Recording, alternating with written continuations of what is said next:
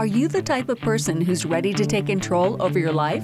If so, you've come to the right place. We're here to have a frank conversation about the practical skills necessary to adapt, survive, and succeed in almost any of life's situations.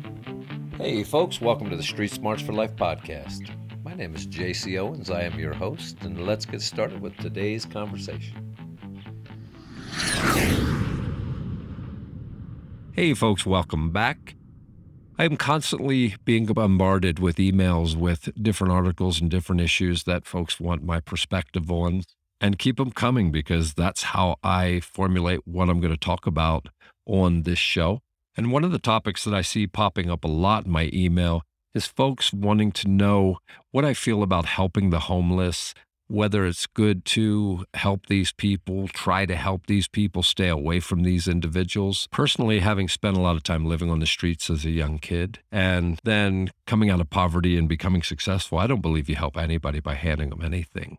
Now, if somebody is hungry and needs food, I will be the first to help them out. I'll get somebody food. I'll get them a coffee if they need that, something to warm them up if I see somebody cold. Oftentimes, if I'm seeing somebody, even standing on the corner, that looks uh, a little parched, I will hand a bottle of water out of the vehicle. I always keep a case of water in my truck for that purpose. And I don't judge anybody. I don't ask why they're standing on the street. That's their own business.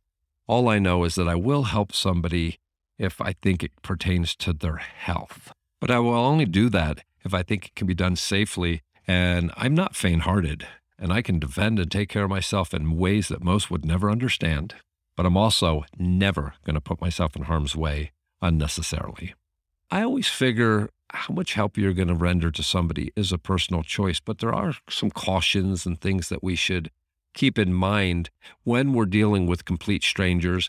When you're talking about the homeless, you have a lot of criminals that are pretending to be homeless and that's a good way for them to hide under the radar. Many are suffering from severe cases of mental illness due to all kinds of things, including heroin addiction and things of that nature. Are you the person to help them? Are you qualified to help them? Are you putting yourself in danger actually being around them? I know a lot of the homeless in our area and all across the nation is being caused by drug addiction, heroin addiction, and those are very unstable people that you really don't want to be around too close or have your children around because they're unstable, unpredictable, suffer many times from schizophrenia and different mental illnesses, drug related, that you get around those folks, you could really be putting yourself in harm's way depending on the situation.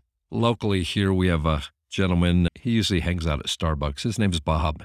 And he seems to be a nice enough fella. I see him all the time, and I always treat everybody with respect. I don't have the right to judge anybody or their position or what they're going through in life. And I always figure if you can't help somebody, don't hinder them. So treat them with kindness.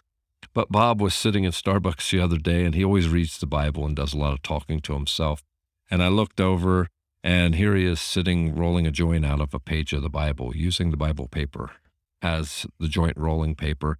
And he just rolled up this massive, massive joint and proceeded to walk outside and fire it up and smoke it. And I was thinking, boy, if I smoked a joint that big, which I don't smoke any of that stuff, but if I did, boy, I'd be talking to God, I'm sure, as well. But he seems harmless enough, but how do you know?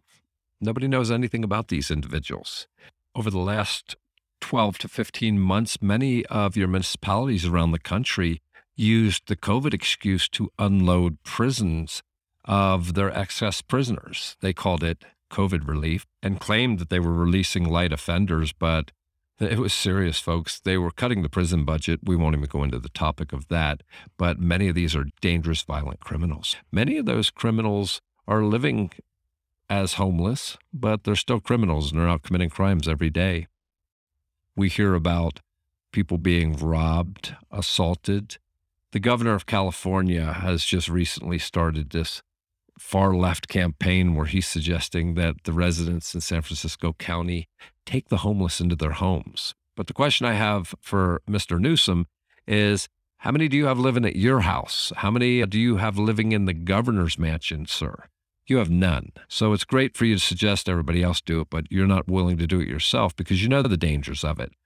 In Salt Lake, just recently, a lady took a homeless person in to allow them to use her shower, and the individual slit her throat and she barely survived. Now, thankfully, she did survive, but I'm sure she's not going to be allowing any homeless into her home to take showers. We have to avoid danger, and we have to avoid danger at all costs, not only for ourselves, but for our children. Understand that those folks that you see living on the streets, it's nice to help people, but you are putting your life on the line in any of those situations, no matter how harmless the situation looks. Coming from poverty and having spent time on the streets, I understand the struggles of changing your life and things like that. But you don't help people by handing money out a window to them. You're just helping them stay on the streets, is what you're helping them do, or supporting their drug and alcohol problem and furthering their problem. If somebody needs a meal, I'll be the first to buy it. If you need water, I'll give it to you.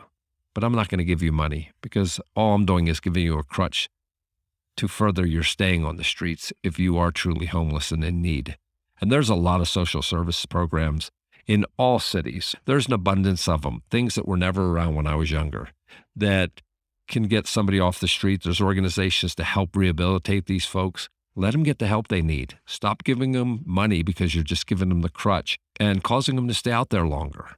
So, up to you how you want to help people, up to you what and how you want to conduct your life.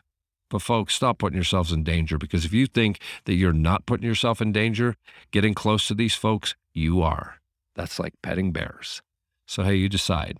That's just my tip of the day, JC Owens. I hope you have a safe day, and I am out of here. Thanks for listening to the Street Smarts for Life podcast. Join our online community at streetsmartsforlife.com to always get the latest information on how to take control over your life.